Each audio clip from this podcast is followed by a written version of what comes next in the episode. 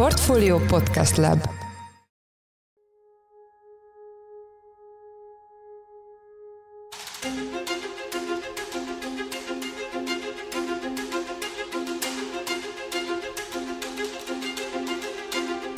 Mindenkit üdvözlünk, ez az Alapvetés a Portfólió agráriummal és élelmiszerekkel foglalkozó podcastje, amely a Magyar Bankholding támogatásával jelenik meg. Én Braun Müller Lajos vagyok, a Portfólió szerkesztője. Az idei mezőgazdasági szezon legszembetűnőbb fejleménye a rettenetes nyári asszály volt. A régóta nem látott, eleinte a fél, majd egyre inkább a szinte az egész országra kiterjedő szárasság igazi természeti csapásként viselte meg a növénytermesztést. Az asszály önmagában is jelentős kárt és bevétel kiesést okozott, ám sajnos korán sem ez az egyetlen tényező, amely álmatlan éjszakákat okoz a termelőknek. A látványosan pusztító asszály mellett egy sor olyan tényező jellemezte és egyre inkább alakítja az idei évet, amely a laikusok számára talán nem tűnik kiemelkedőnek, ám a teljes élelmiszervertikum számára rendkívül kedvezőtlen koktélt jelent. A korábbiakhoz képest hihetetlen mértékben megdráguló termények és a kiugró árszinteket elért műtrágya, valamint energia mellett a növekvő kamatok miatt egyre dráguló beruházások alaposan erodálják az ágazatot, és már rövid távon 100 milliárdos nagyságrendben jelentenek többletforgóeszköz igényt. Az okokról és a lehetséges irányokról, megoldásokról szól az alapvetés, a portfólió agráriummal és élelmiszerekkel foglalkozó podcastjének első adása, amelyben vendégünkkel, Hollósi Dáviddal, az MKB Bank és a Takarékbank agrár és élelmiszeripari üzletágának ügyvezető igazgatójával beszélgetünk. Szervusz Dávid, üdvözöllek a műsorban. Szervusz Lajos, üdvözlöm a kedves hallgatókat. Először is próbáljuk meg felrajzolni az asszály mérlegét. Ugye szerintem mindenki, aki járt kelt az országban az elmúlt hónapokban, az ezt láthatta, meglehetősen látványos volt. De ha próbálnánk egy kicsit számszerűsíteni, vagy leírni a mezőgazdaság eredményeinek a kapcsán, akkor nagyjából mekkora kárt okozott ez a szárasság? Ugye érdemes elindulni az egész felül a részek felé. De az egész az, hogy Magyarországon van 4,5-5 millió hektár termőterület, ami a szántóföldi növénytermesztést és mondjuk a tömegtakarmányok megtermeléséhez szükséges rétlegelőt illeti. Ezek a támogatott területek, és el lehet mondani, hogy körülbelül ezen terület 80%-án asszályjelenségeket tapasztaltunk. Ugye magam is figyeltem az időjárás jelentést, hogy hogyan mozognak a felhők, a ciklonok, és azt lehetett látni, hogy a, hogy a Dunához értek ezek a felhők, hogy nyugat felől kapjuk mi a csapadékot zömében, ezek elfogytak.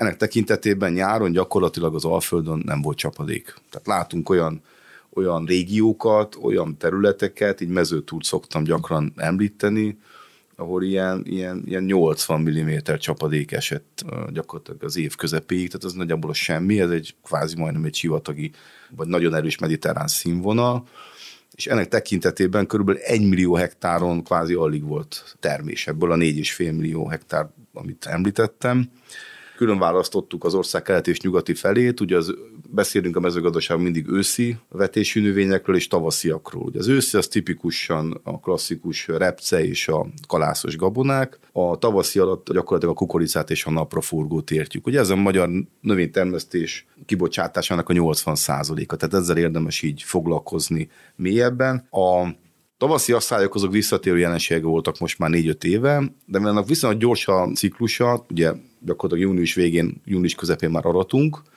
ez az őszi a kevésbé volt probléma, de ott is bőven az átlag alatt vagyunk. Ott azt láttuk, hogy 3,9 millió tonna búza termett Magyarországon, a szokásos 5,5 millió tonnával szemben, és ezt követte az a nagyon erős nyári asszály helyzet, ami ugye főleg a kukorica termésében is, és a napraforgóiban is pedig az ugye egy viszonylag szárazság tűrő növény, egy óriási kiesést okozott.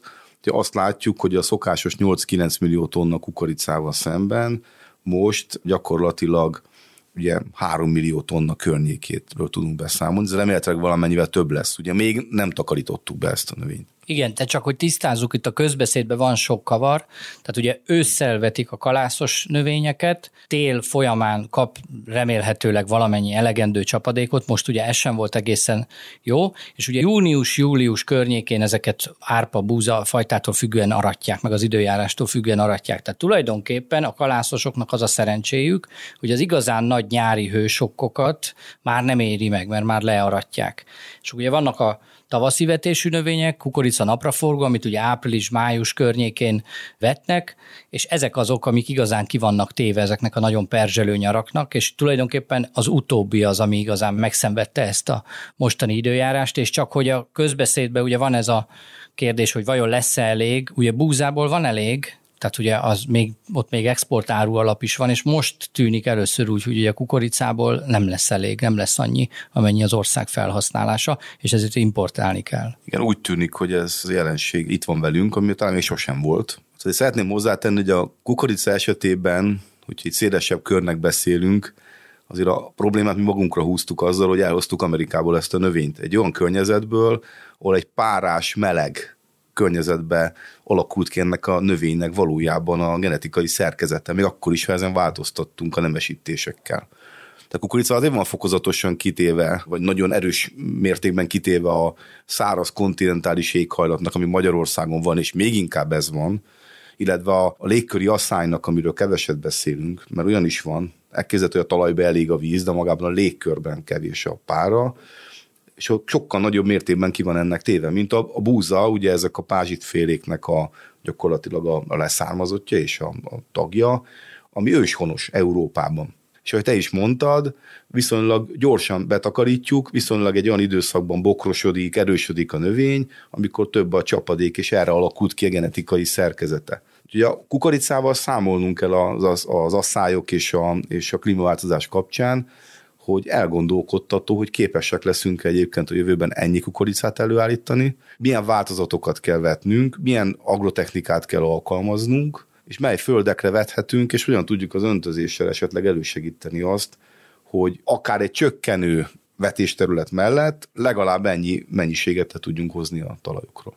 Na most ez ugye különösen azért bosszantó a termelők számára, mert most azért az elmúlt évekhez képest elég komoly terményárak vannak, tehát egyébként kalászos, búza, kukorica árai is nagyon jók, nagyon magasak, tehát olyan értelemben mondom, és a kukorica és a napraforgó ára is elég magas, Természetesen ugye lehet azt mondani, hogy ha itt komoly termés lett volna, akkor kevesebb lenne valamennyire az ára is, de ugye ezzel alapvetően világpiaci árakról beszélünk, tehát most feltehetjük azt a történelmietlen kérdést, hogy mi lett volna, ha.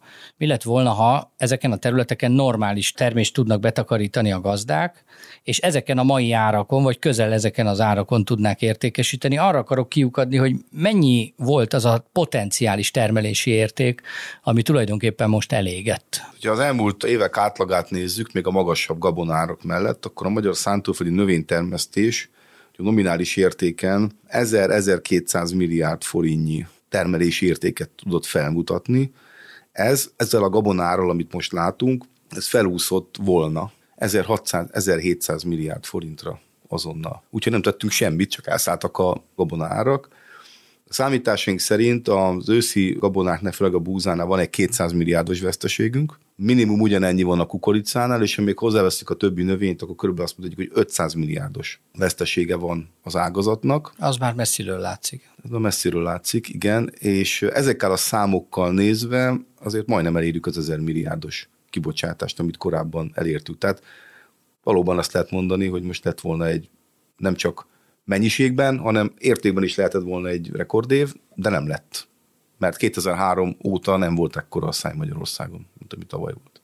Vagy idén volt, bocsánat. A termelési év alatt ugye gyakran mondjuk azt, hogy lassan már, hogy tavaly, mert gyakorlatilag a mezőgazdasági termelési év az elkezdődik ugye a repcevetésével augusztus végén, és gyakorlatilag a kukorica betakarításával így, így október, november elejére befejeződik a termelési év.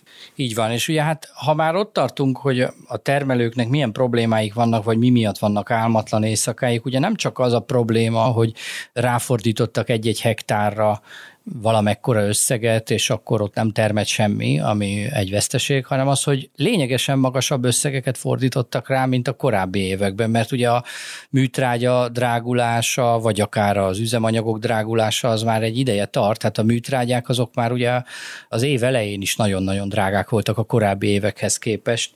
Itt, hogyha ezt végig tudjuk, sorba tudjuk venni, hogy mely tételek drágultak. Én emlékszem arra, nem olyan régen itt voltál ebben a podcastban, és amikor ez a kérdés elhangzott, akkor azt mondtad, hogy tulajdonképpen minden drágult. De vegyük sorra, hogy melyek azok a költségkiadások, amiket egy növénytermesztő gazdának mindenképpen rá kell fordítania, rá kell tennie egy hektárra, ahonnan aztán valamilyen termést remél, és ahonnan most az idén nagyon sok hektáron egyáltalán semmilyen termést nem tudott betakarítani. Gondolom itt a műtrágyával és az üzemanyaggal kezdhetjük, de talán még, még korábban a vetőmaggal. Igen, ezzel menjünk végig. Előtte egy gondolat még mondtad, hogy ugye megdrágult inputanyag árakon termelt a, a termelő. Ez igaz, viszont egy részét még be tudta szerezni olcsóbb forrásból. Tehát a most mögöttünk hagyott mezőgazdasági évben azért még részben egy olcsóbb inputanyaggal termeltünk. És a fő mondani való az, hogy viszont ez véget ért. Most tényleg minden drága, korábbi inputanyag készletek kifogytak, és most már minden drágán lehet beszerezni. Tehát 2023-ban fog kicsúcsosodni az a probléma, amiről most beszélni fogunk, mi ennyibe kerül. Ha végig megyünk a, az árakon, akkor nyilvánvalóan érdemes kezdeni a, a vetőmaggal, hiszen abból lesz a termés. Bizonyos szempontból azért jó helyzetben vagyunk, mert nagy részét elő tudjuk magunknak állítani. Tehát a magyar vetőmag termesztés, az én úgy látom, hogy az elmúlt 5-10 évben újra erőre kapott, és egyre komolyabb piaci részesedéseket tudnak felmutatni a hazai vetőmag előállítók, főleg kalászos gabonában, de akár búzában, repcében is nagyon szép számokat látunk. De nyilván annak a termelési költsége az, az szintén belárazódik a vetőmag árában ahol minden ugyanúgy megnőtt, mint a szántóföldi növénytermesztés árunövény rész, részében. Ami gyakorlatilag azonnal kell az elvetett növénynek, az ugye maga a, a, a dízelolaj a gépekbe, és ugye maga a műtrágya. Most azt kell látni, hogy a, az olajárát látjuk mindannyian. Aki jár tankolni és látja a 480 forintos hatósági árat, és megnézi, mennyit fizetne valójában, az rögtön látja, hogy mennyibe kerülnek az üzemanyagok. A mezőgazdaság esetében sincs másképp, ráadásul az ágazat egy masszív felhasználója a csúcsidőszakokban a szántóföldi munkákhoz, a, a gépek üzemeltetéséhez, a dízelolajnak. A másik a műtrágya kérdés, ami az, azt gondolom, hogy a legnagyobb költség nem, ami átárazódott. Ugye azt kell látni, nagyon egyszerű, három alapvető makroelem van, ami a mezőgazdaságot érinti, ez a nitrogén, foszfor és kálium. A foszfor és kálium az általában bányákból származik, az egy bányázható termék, és ez egy olyan alapanyag, ami gyakorlatilag nem mosódik ki a talajból, éveken keresztül kifejti hatását, de a nitrogén műtrágya, ami a zöld növekedéshez szükséges, a zöld tömeghez, azt ugye földgázból állítjuk elő. Na most ez a földgáz, szintén látjuk akár a rezsiken is, hogy mi történik, ez 5-6 szorosára növekedett, mint összetevő alapanyag. Tehát a műtrágya gyárak 5-6-szor annyiért tudják beszerezni a földgáz mennyiséget, mint amennyire korábban tudták, ez azonnal átárazódik a nitrogén műtrágya árába, és enélkül nem lehet mezőgazdasági termelést folytatni magas színvonalon.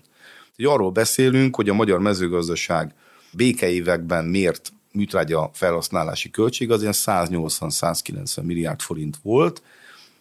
Most azt látjuk, hogy az akár 8-900 milliárd forintra is megnövekedhet a jelenlegi gázárakat tekintve. Akárhogyan nézzük, ez majdnem egy 1000 milliárdos költség lába lesz a termesztésnek, tehát ez a legnagyobb tétel. És hogyha tovább megyünk még a költségnemeken, akkor azt fogjuk látni, hogy a szántóföldi növénytermesztésnek ugye maguk a gépek és a gépek üzemeltetési költsége, ami, ami jelentős. Azt gondolom, ebben van a legkisebb problémánk most, mert az elmúlt években olyan gépberuházási ciklusok voltak, köszönhetően az olcsó kamatoknak, a, a gépellátottságnak, tehát hozzáférhetőségnek, támogatási programoknak, hogy gyakorlatilag a gépparkunk az rendben van. Én azt gondolom, hogy a következő évekre elmondhatjuk, ha nem lenne gépbeszerzés, csak pótló vagy karbantartó, már akkor is helyén lennénk. Ugye ezért itt egy, valóban ezt látjuk, hogy a legtöbb gazda nagyon bátran, meg nagyon okosan ruházott be gépekbe, de azért azt jegyezzük meg mindenképpen, hogy mindazok, akik mégse tették ezt meg, mert gondolkodtak ezen, túl sokat töprengtek, egy kicsit vártak valamire, ami nem jött el, azok most aztán nagyon komoly hátrányba indulnak, mert ilyen olcsó kamatok mellett ilyen komoly berendezéseket nyilván nem lehet már megvásárolni, mint amiket akár csak néhány éve lehetett tavaly őszi vagy téli portfólió konferencián mondtam egy esetet, amikor feljövott egy kedves régi barátom, ügyfelem, hogy hát most mit csináljon, mert lenne, kellene neki egy gép a tejtermelés tömegtakarmány előállításhoz. Egy speciális erőgép. Ott van a gépforgalmazónál, ki is nézte, kapott is rá árat, kapott egy olcsó leasing ajánlatot néhány százalékos kamaton, önerő is megvan, hogy mit csináljon. Hát és akkor mondtam, hogy mit csinálja, azonnal menj és vedd meg. És most látjuk, ha most akarnám megvenni ezt a gépet, nem lenne gép. Ott kezdődne. Az önerőn valószínűleg elinflálódott, legalább 30%-ban, és a leasing ajánlatok nem úgy kezdődnek, hogy 1-2% hanem úgy kezdődnek, hogy 10 mennyi a kamat ajánlat. Tehát a termelési költségeket, ha végigvettük, akkor tegyük oda még mellé, hogy a finanszírozás költsége az brutálisan megdrágult. És ahogy mondod, aki tavaly nem lépett ebben, nem élt ezzel, most lépés hátrányba került. És a mostani időszak én azt gondolom, azt fogja megmutatni, hogy a tudatos építkezés, a gyors reagálás és a lehetőségek kihasználása az versenyelőnyt okoz. Ki vár és töpreng, az, az ilyenkor hátrányba kerül. Ezzel persze nem azt akarom, és nem arra akarom felhívni a figyelmet, vagy nem azt akarom erősíteni, hogy meggondolatlanul ész nélkül menjünk és beruházzunk, de ha a lehetőség fennáll, akkor nem kell gondolkodni ezeken meg kell oldani a, a szituációt. Ez egy nagy tanulság, az elmúlt pár évnek a kamat környezete, meg általában a gazdasági története, az valóban azt mutatja meg, hogy bár most egy darabig nem számíthatunk igazán olcsó kamatokra szerintem sehol a világon, de hogyha eljön még egy ilyen ciklus a gazdaságban, hogy olcsó kamatok vannak, akkor azt bizony ki kell használni, és természetesen nem úgy, hogy meggondolatlanul belevágni óriási beruházásokba. Ki kell számolni rendesen, nagyon-nagyon alaposan, oda-vissza stresszelhető számításokat kell végezni arra, hogy kijön-e a matek, de ha kijön a matek és olcsó a hitel, akkor viszont nem szabad tovább várni. Most nem ez a helyzet, nem olcsó a hitel, de lehet, hogy még majd lesz olcsó, mert hát tudjuk, hogy a gazdaság az ciklusos. Nagyon érdekes adat. A holland mezőgazdaságot mindig nézzük, mint követendő példa. A tudástranszfer miatt is, de általában, hogy mit csinálnak. És azt látjuk, hogy a, a magyar mezőgazdaságban körülbelül 20-30 százalék a benne lévő hitelek, külső források, és a termelési érték aránya. A holland mezőgazdaságban 150 százalékos az a mutató. Másfélszer annyi külső tőke van benne, mint amennyi a termelési értéke. Magyarul van még tér fejlődni a magyar mezőgazdaság finanszírozását illetően.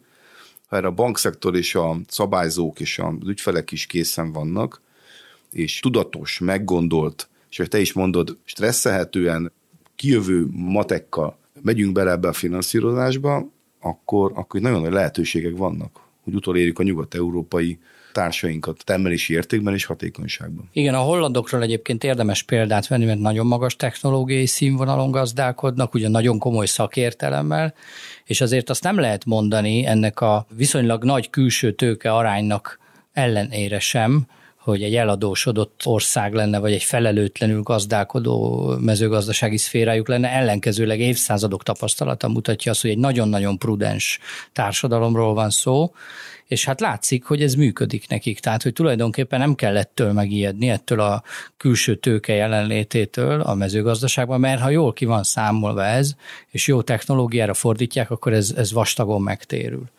Na most mindaz, amit elmondtál eddig, az azért elég dermesztő, főleg annak a fényében, hogy úgy tűnik, hogy ez nem 2022 sztoria, hanem egyre inkább, mint a 2023 nehézsége lenne. Tehát minthogyha még csak most gyűrűznének be ezek a nehézségek. Tehát dacára annak, hogy az idei év volt egy igazán asszályos év, amikor ugye nagyon sokan növénytermesztők közül rajta vesztettek, de hát az input anyagok drágulása az majd a 2023-as gazdálkodásban fog megjelenni, és ugye ráadásul a növénytermesztők, és itt most biztosan lehet vitatkozni azzal, hogy ki milyen színvonalon vagy milyen eredményességgel termelt növényeket, termesztett növényeket, de voltak a növénytermesztők között szép számmal olyan hatékony szereplők, akik az elmúlt években azért nyereséget tudtak termelni, tartalékot tudtak képezni, ahogyan ugye említettük, beruházni tudtak, leasing szerződéseket tudtak vállalni, és ezeket nagyon alacsony bedőlési arány mellett tudták teljesíteni, hát tényleg szépen gazdálkodtak,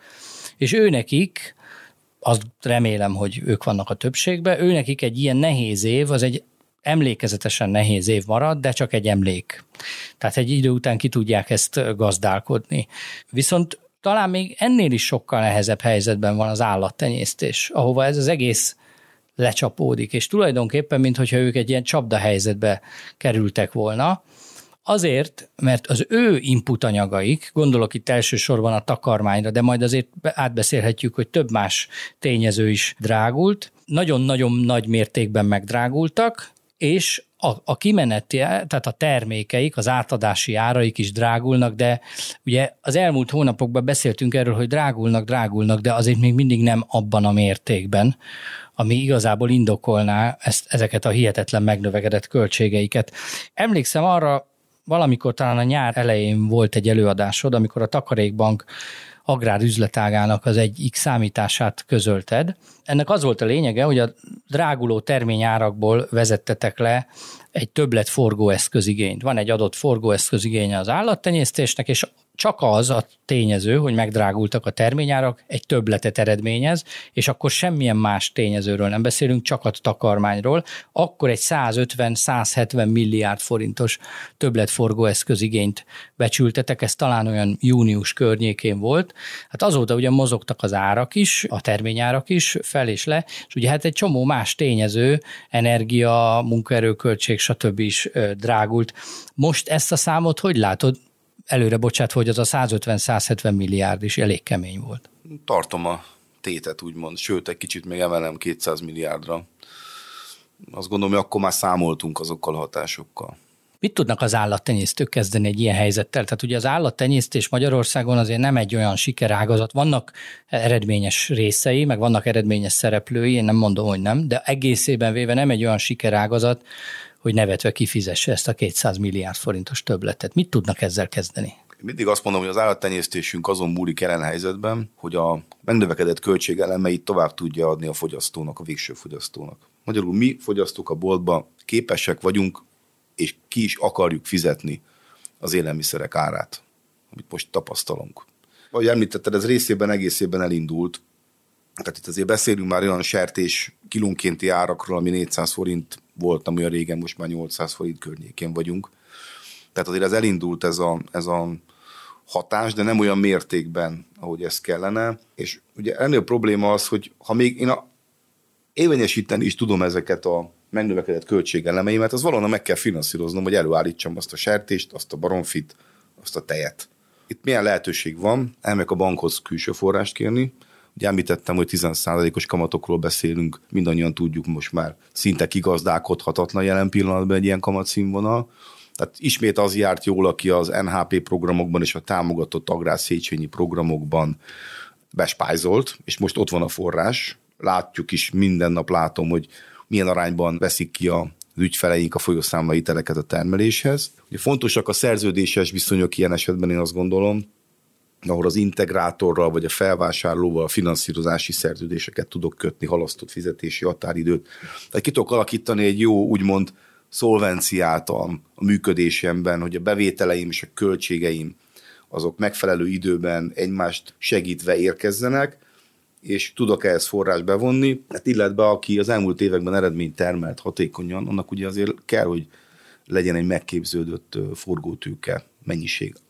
És ugye a, a megnövekedett energiaköltségek a, az állattenyésztésben, főleg azoknál az állatoknál, amelyek hőt igényelnek, baromfi tenyésztésről beszélhetünk, amit földgázzal fűtenek. 34-36 fokot kell tartani az állatoknál. Könnyű összehasonlítási alap, hogy arról beszélünk most, hogy a közintézményekben 18 vagy 20 fok legyen. Ugye itt 34-36 fok kell.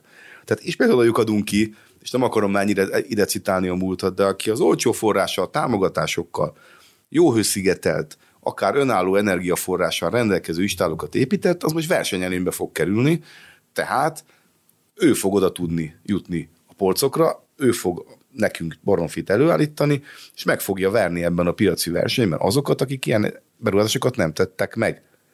Tehát nagyon fontos szempont, de nem akarok pessimista lenni, ez nem a magyar állattenyésztés vége, ami most van. Elképzelhető, hogy év végére csökkenni fog a, a magyar Magyarországon, de akár a világban előállított baromfi hús, vagy állati eredetű fehérje mennyisége. De aztán majd, ha javulnak a körülmények, a fogyasztók ismét úgy reagálnak, hogy többet akarnak fogyasztani, és azt meg is fizetik, meg is tudják fizetni, akkor el lehet kezdeni ez alkalmazkodni, és a kibocsátás tud növekedni. Tehát az a szerencse, és azért tartjuk szerintem a baromfit sokan ennyire egy sikerágazatnak, mert nagyon gyorsan tud alkalmazkodni. Hát 6 hét alatt készen van egy csirke turnus. Ha a termelő úgy dönt, hogy nem éri meg, és kihagy két-három túlmus üresen áll az istáló, azt túl lehet élni. És a sertés is ehhez hasonló, csak ott hosszabbak a termelési ciklusok. Igen. Na most, amikor azt mondod, hogy a volumen, az állati fehérje volumene csökkenni fog, akkor azt érted alatta, hogy az egyes termelők kevesebbet fognak termelni, például mert kihagynak egy-két ciklust, vagy például azért, mert az X mennyiségű állat helyett valamivel kevesebbet állítanak be, mert úgy érzik, hogy úgy tudják csak megfinanszírozni a költségeket, vagy pedig úgy, hogy az állattenyésztő szereplők egy része Magyarországon azt mondja, hogy köszönöm szépen, ez nekem elég volt, évek óta szenvedek ezzel a az egész tevékenységgel, és most abba hagyom. Azért ismerjük azt, hogy vannak ilyenek. Vannak olyan, például sertéstenyésztésből olyan szereplők, akik hát inkább, inkább a saját időskorúak, és inkább a saját aktivitásuk fenntartása miatt vesznek ebbe részt, nem is annyira az üzleti siker miatt. Szép számmal tűntek el az elmúlt években ilyen szereplők, akik egyszer csak azt mondták, hogy feladják ők, ezzel nem szenvednek. Te számítasz ilyenre a következőkben? Elkerülhetetlen. Tehát az ilyen szituációk, ami most van, amikor minden drágul, infláció van, hiány van, konszolidációt fog hozni. Nem csak ebben az ágazatban, máshol is. Kiválasztódnak a hatékonyak és a sikeresek, és a kevésbé erős szereplők, azok, azok, azok fognak, igen, be fogják zárni az üzemet. Leginkább arra számítok, ahol idősebb tulajdonosok, független, nem integrált szereplők és nem elég hatékonyan előállítók fognak kilépni a piacról. Ahol integrációk vannak, nagyon hatékony termelés van, ez mind sertés, mind baromfű, mind tejben megvan, ott, ott azt gondolom, hogy ott továbbra is fenn fog maradni. Sőt, egy ilyen szituáció még azt is hozhatja, hogy ők piaci előnyt szereznek, hiszen arra a piacra be tudnak menni, ahonnan más kiesett. Ezt számtalanszor láttuk, ez 2008-9-es pénzügyi válság, ami nagyon más volt a mostanihoz képest, ott is megvolt az a jelenség, hogy erősödött egyet a mezőgazdasági ágazatunk. Léptünk egyet közelebb a világ elitjéhez, hiszen az adottságaink megvannak, csak ugye mi gyakorlatilag most építjük újra azt, amit a 90-es évek elején elszenvedtünk. Igen, tehát azért most az eddigi beszélgetésünk során is néhány tanulságot azért meg tudunk említeni, vagy le tudunk vonni néhány következtetést. Az egyik az az, hogy hatékonyan kell termelni, majd erről tervezünk is egy külön adást, tehát szerintem ez egy kulcskérdés lenne, tehát valóban a világszínvonalhoz kell közelíteni a hatékonyságot, akkor ha olyan szerencsés történelmi időket tapasztal meg valaki, hogy olcsó a hitel, akkor érdemes belevágni a hangsúlyozottan nagyon jól körbebástyázott és nagyon jól kiszámolt beruházásokba, tehát nem érdemes várni, töprengeni, hogy az egy százalékos hitel helyett lesz még olcsóbb, mert látjuk, hogy nem olcsóbb lesz, hanem drágább. És a harmadik, amit ugye visszatérően említesz itt, az az integráció, amiről persze sokat beszélünk a mezőgazdaságban az elmúlt évtizedekben, nagyon sok szó esett erről, de azért látjuk mi is azt a szereplőkön, egyes szereplőkön, hogy vannak olyan mezőgazdasági termelők, akik szeretnének vagy szeretnek integrációba tartozni, és vannak olyanok, akik annyira nem, mert hogy ők úgy érzik, hogy az integrációnál valahogy nekik a függetlenségük sérül, amiben persze lehet valami igazság, de ilyenkor jön ki azt gondolom a, az előnye az integrációnak, hogy valamilyen módon egyenletesebben teríti el a kockázatot, és a nehéz időkben valamennyit megér az, hogy én egy integrációhoz tartozom, és éveken keresztül nekik szállítok be, és lehet, hogy éveken keresztül a nyerességem egy icipicivel kevesebb, mint hogyha én saját magam gyakorlatilag szabadúszóként vennék részt a piacon, de az integráció a nehéz időkben igazán meg tud menteni. Szerintem ez olyan, de biztosítási közösség. Bebiztosítom magam. Ugyanúgy gondolom, hogy te leadok a profitomból egy kicsit, azért, hogy a nehéz években, nehéz időszakokban megkapjam a biztosítási összeget, és ne boruljak fel. Ez nagyon-nagyon komoly gazdálkodási és kulturális, vállalati kultúra, úgymond vállalatok közötti kulturális hozzáállásra van szükség. Mert sajnos a magyar piacon még mindig nagyon gyakran tapasztalunk olyat, hogy amikor jó az integráció tagjának lenni, akkor bent vagyok, abban a pillanatban, hogy ez nekem kárt okoz, akkor kiugrok, majd ha újra gond van, akkor visszamegyek a küszöbre könyörögni, vegyenek vissza. Ez így nem működik. Tehát azt tudomásul kell venni, hogy itt együtt sírunk, együtt nevetünk. És még valami az integrációhoz, és lehet, hogy erről is érdemes volna beszélgetni, hogy az integrációnak nagyon sok válfaja van. Tehát mi az integráció pontosan, nincs egy exakt fogalom. Hát egy nagyon összetett kérdés, vannak ennek különböző fázisai, és vannak ennek különböző mélységei, hogy mennyire bútorozok én össze, és mennyire vagyok annak tagja. Egyébként mindegyikre van jó példa, amikor csak részleges vagy teljes integráció. Sőt, olyan is van, amikor azt mondjuk, hogy nem érdemes integrálódni. Persze, ilyen szituáció is van ezekről is lehet beszélgetni. Hát ugye tulajdonképpen az integráció valóban megérne egy külön adást akár. Tehát tulajdonképpen a, a ritka forint helyett a sűrű fillér előnyét hordozhatja, akkor ugye valóban van egy olyan kezelő, kockázat tompító hatása, mint a biztosítás. Én egyébként csak itt jegyezném meg, hogy nagyon-nagyon sok embernek a magyar társadalomba, agyba el kellene jutni odáig, hogy a biztosítás miért jó. Nem csak az agráriumban, tehát nagyon sokan olyan biztosítások nélkül működtetik a vállalkozásukat, vagy akár a személyes életükben olyan biztosítások nélkül élnek, ami, ami szerintem nem igazán felelős. Tehát valóban ezügyben is lehetne fejlődni. Hát ezek a nehéz idők mutatják meg ezt. De visszatérve az eredeti témánkra, ugye tehát tulajdonképpen növekednek nagyon súlyos mértékben a költségek a növénytermesztésben, az állattenyésztésben is, ezt végigvettük, és akkor ugye mi az egész folyamatnak a végén látjuk azt, hogy a boltokban is növekednek az árak, a kettő között pedig ott van az élelmiszeripar. Gyakorlatilag, ha jól értem, akkor a termékpályának tulajdonképpen az egyetlen szegmense, ahol még valamilyen előnyt lehetne szerezni, hogy ne kapjak szívrohamot a boltban, de ehhez is egy nagyon-nagyon technológiailag kellően felkészült, egy igazán komoly, tőkeerős élelmiszeriparra lenne szükség, és ugye az elmúlt évtizedekben mintha ez lett volna az, aminek a terén legjobban lemaradtunk. Megint csak hangsúlyozva előre bocsátva, hogy vannak nagyon-nagyon tisztességes szereplők, akik nagyon komolyan beruháztak, és tényleg világszínvonalon termeltek, de talán nem elegen. Az egész magyar élelmiszeripar ezt a sokkot hogyan fogja átvészelni egy olyan helyzetbe, amikor ugye gyakran elmondjuk azt is, hogy jó időkben, amikor olcsó az élelmiszer, jól keresek, nincsen komoly infláció, akkor könnyű választani a magasabb polcról, a felső polcról. Most, hogy egy komolyabb infláció van, akkor ugye a lakosság vásárló ereje több okból is várhatóan csökkenni fog. Most valóban tényleg a lehető legolcsóbbat fogják választani sokan, és az nem biztos, hogy az a magyar élelmiszer. A magyar élelmiszeripar mit tud kezdeni egy ilyen helyzettel? Kettős prés alatt lesz. Legutóbb voltam a Holstein Fries tenyésztők szövetségének az éves ülésén, meghívtak előadónak egy makrogazdasági előadást tekintetében, és abban erősítettek meg az ottani termelők és feldolgozók is vannak, tájfeldolgozók, hogy kettős prés alatt lesznek. Nyomni fogja őket a termelői oldal, hogy folyamatosan árat akar emelni, hiszen a teljes esetében tényleg 180 forintos teákról beszélünk, mindenkori rekordot megdöntött, de ez csak egy szám, egy nominális szám. Emögött, amiről az előbb beszéltünk, elképesztő mértékű termelési költségnövekedés van.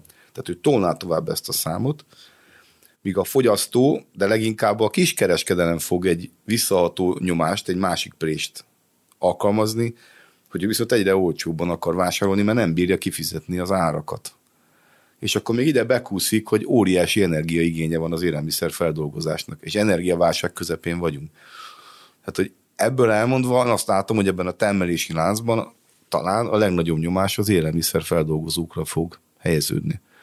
És újra visszatérünk oda, most már unalomig ismételjük, a hatékonyság dönt. Tehát a magyar élelmiszer feldolgozás tényleg tisztelt a kivételnek nem éri el a kelet-európai legnagyobb versenytársaink hatékonyságának a 70%-át, de a holland, meg a német alföldi, a francia, a német nagy feldolgozóknak meg közelébe sincsen. És emiatt fogjuk azt érzékelni, én azt gondolom, hogy lesznek bedőlések az élelmiszeriparban, pénzügyi problémák, esetleg sajnos megtörténhet az, ami olyan vágyott álmunk volt, minél több magyar élelmiszer, feldolgozott élelmiszer legyen a boltok polcain, ez elkezd csökkenni a következő időszakban hogy az élelmiszer ipar egy, egy olyan téma, ami azt gondolom kormányzati szinten átgondolást igényel, hogy mit tudunk tenni érte,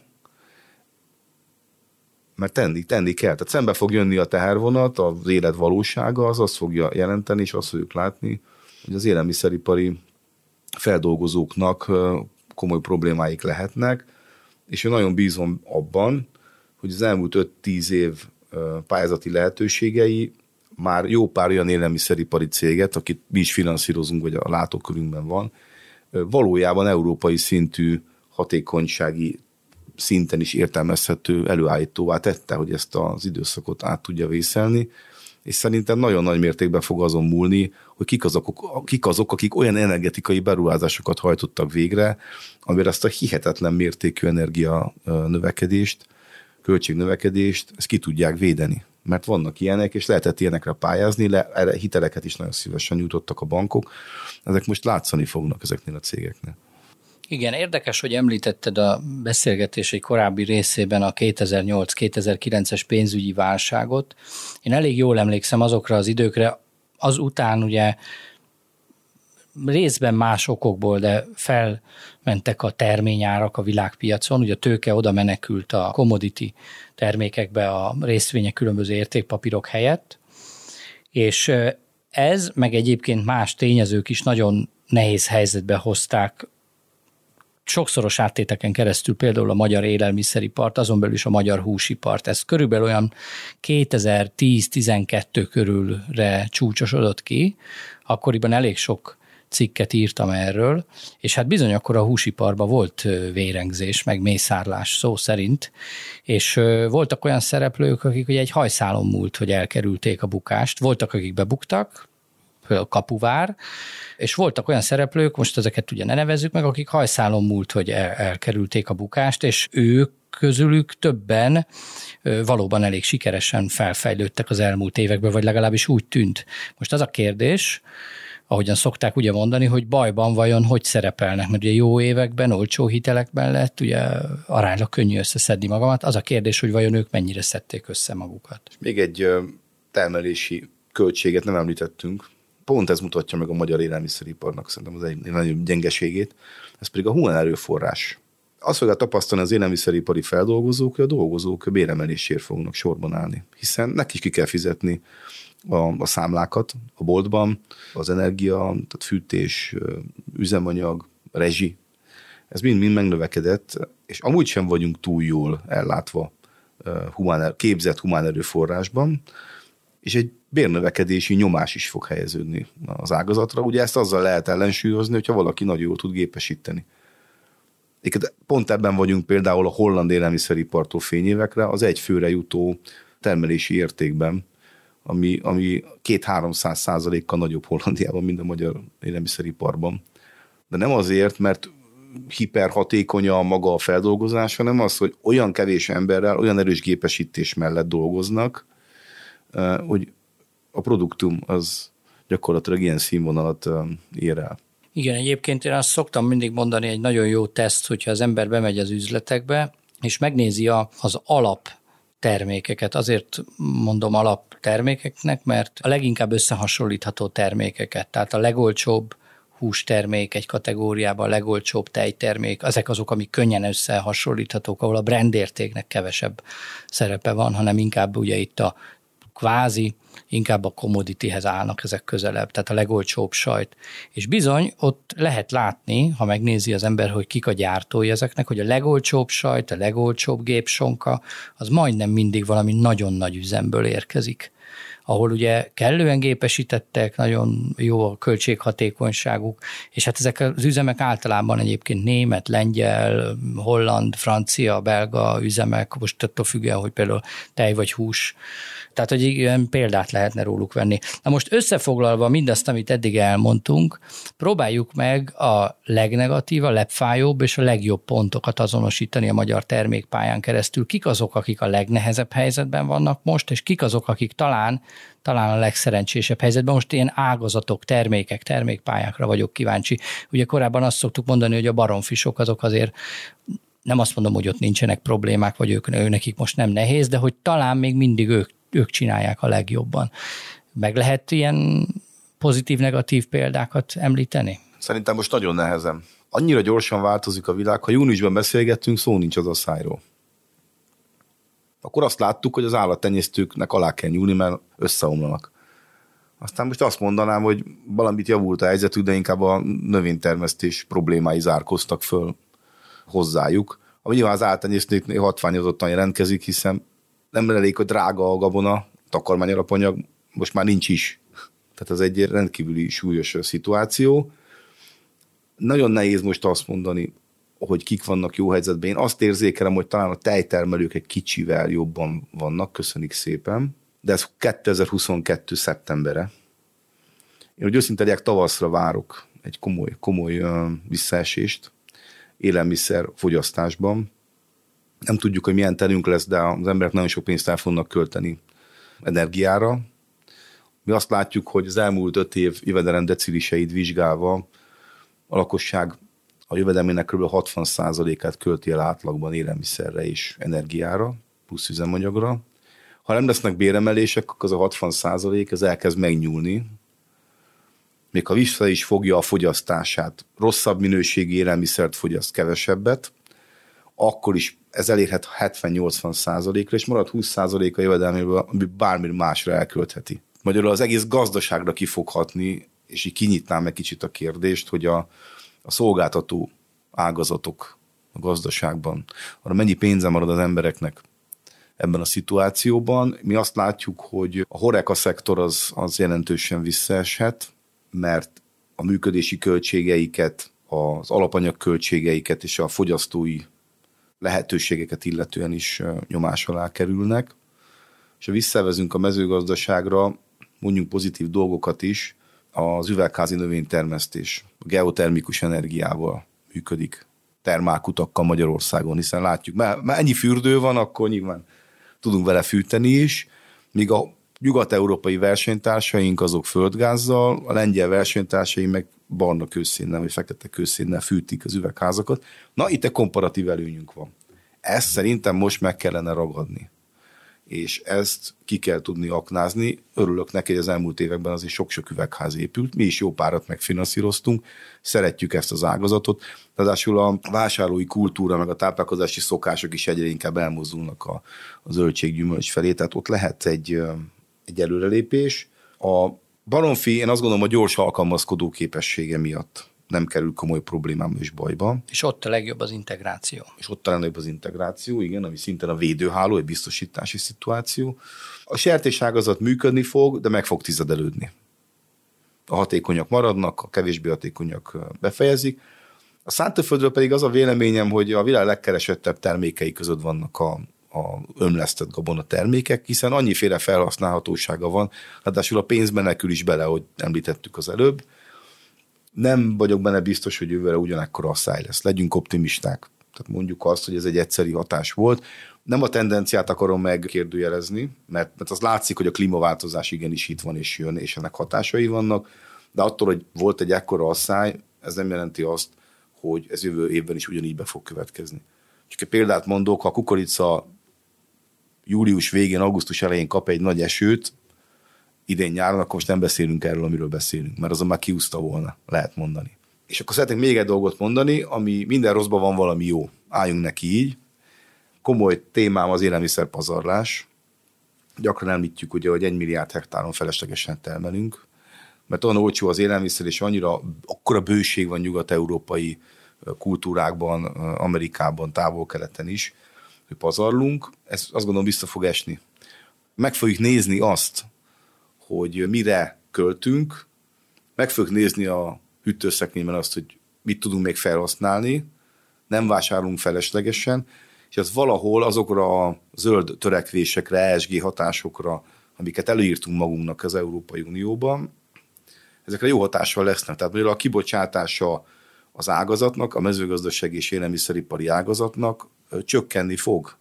Tehát a Föld úgymond egy kicsit fellélegezhetettől a szituációtól, és én azt gondolom, hogy igenis komoly felelősségünk van abban, konjunktúrában és recesszióban is, hogy az élelmiszerekkel ne pazaroljunk, hanem azzal bánjunk úgy, hogy azzal bánni kell egyébként. Igen, hát ez egy keserves tanulási folyamat. A végére vázoljunk fel egy jövőképet, tulajdonképpen már azért itt említettük a nagyját, de hogyha nagyon röviden címszavakban össze szeretnénk foglalni, hogy miről fog szólni a következő 10-12 hónap kifejezetten a magyar agráriumban, akkor miket tudnál megemlíteni? Hát gondolom az inputárak nem fognak lezuhanni, műtrágya drága lesz.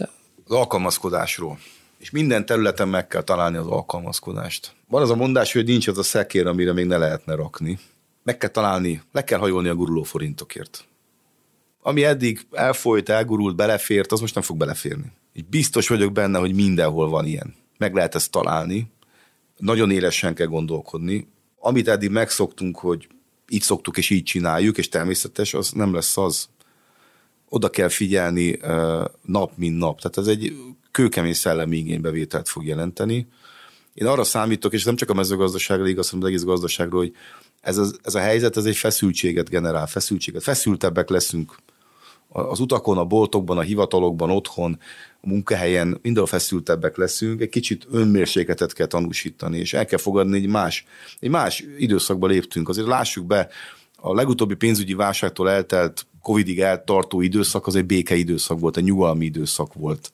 Azt hittük, hogy ez örökké tart. És jött egy olyan világjárvány, ami átírta az életünket, ami azt gondolom olyan hatásokkal járt, hogy, hogy már visszük tovább, home office és társai, és a mostani szituáció is elképzelhető, hogy elgondolkodtat minket abban, hogy hogy tudunk alapvetően ezen az energia és nyersanyag függőségen úrá lenni. És a sajnos, mint minden változás, ez egy, ez egy keserves dolog lesz, és az én véleményem szerint ez nem, ez nem egy év, meg fél év. Ha háború holnap véget érne Ukrajnában, ez akkor is évekig tartana, de mint a legjobb és legtiszteletre méltóbb idősebb agrár ügyfeleink mondták, 10-20-30 százalékos kamatok mellett is gazdálkodtak és boldogultak. Tehát az emberi faj szerencsére egy olyan faj, ami jól tud alkalmazkodni a változásokhoz. Most még abban vagyunk, hogy úristen, mi történt, és az elutasítás fázisában vagyunk, de mindenképpen a kérdésedre ezt a választ adnám, és így hegyezném ki, hogy kell tudnunk alkalmazkodni minden szituációhoz és minden összetevőhöz, ami a termeléshez, értékesítéshez, kereskedelemhez, napi boldoguláshoz szükséges, egy banki oldalról mi nyilván arra számítunk, hogy jobban kell monitoroznunk az ügyfeleinket és a tevékenységüket, hogy mit csinálnak, hiszen mi valamilyen szinten, sőt nem is valamilyen szinten, mi a magyar bankholding, a magyar mezőgazdaság legnagyobb intézményi befektetőjének tekinthető. Az 500 milliárdos portfóliójával, amit beletettünk ebbe az élelmiszeripari, élelmiszergazdaság, agrárium ágazatban. Tehát figyelnünk kell azt, hogy mi történik a betéteseink pénzével, és megfelelő esetben intézkednünk kell, arról, hogy olyan megoldásokat találjunk az ügyfeleinkkel, ami képessé teszi azt, hogy a piacon maradjon. Mert azt gondolom, hogy bár nehéz időszak elé állunk, nehéz időszak lesz, de alkalmazkodni fogunk, és jönni fog egy sokkal kiszámíthatóbb időszak. Szigorú időszak következik, csak remélni tudjuk, hogy a magyar mezőgazdaságban van elegendő életképes, tőkerős és szívós szereplő, akik jól tudják átvészelni ezt a mostani időszakot, és tényleg egy hatékonyabb, felvértezettebb agrárunk jön ki a végén a mostani válságból. Ebben egészen biztosan lesz szerepe a termelőknek, a kereskedőknek, a szolgáltatóknak és a természetesen a bankoknak is. Ez volt az alapvetés, a Portfólió Agráriummal és Élelmiszeriparral foglalkozó podcastje, amely a Magyar Bankholding támogatásával jelenik meg. Köszönöm vendég vendégünknek, Hollósi Dávidnak, az MKB Bank és a Takarékbank agrár üzletág ügyvezető igazgatójának, hogy rendelkezésünkre állt. Én Braun Müller Lajos voltam. Ha tetszett az adás, iratkozz fel a Portfolio Podcast csatornájára bárhol, ahol podcasteket hallgatsz. Hamarosan új adással jelentkezünk, addig is minden jót kívánunk, sziasztok!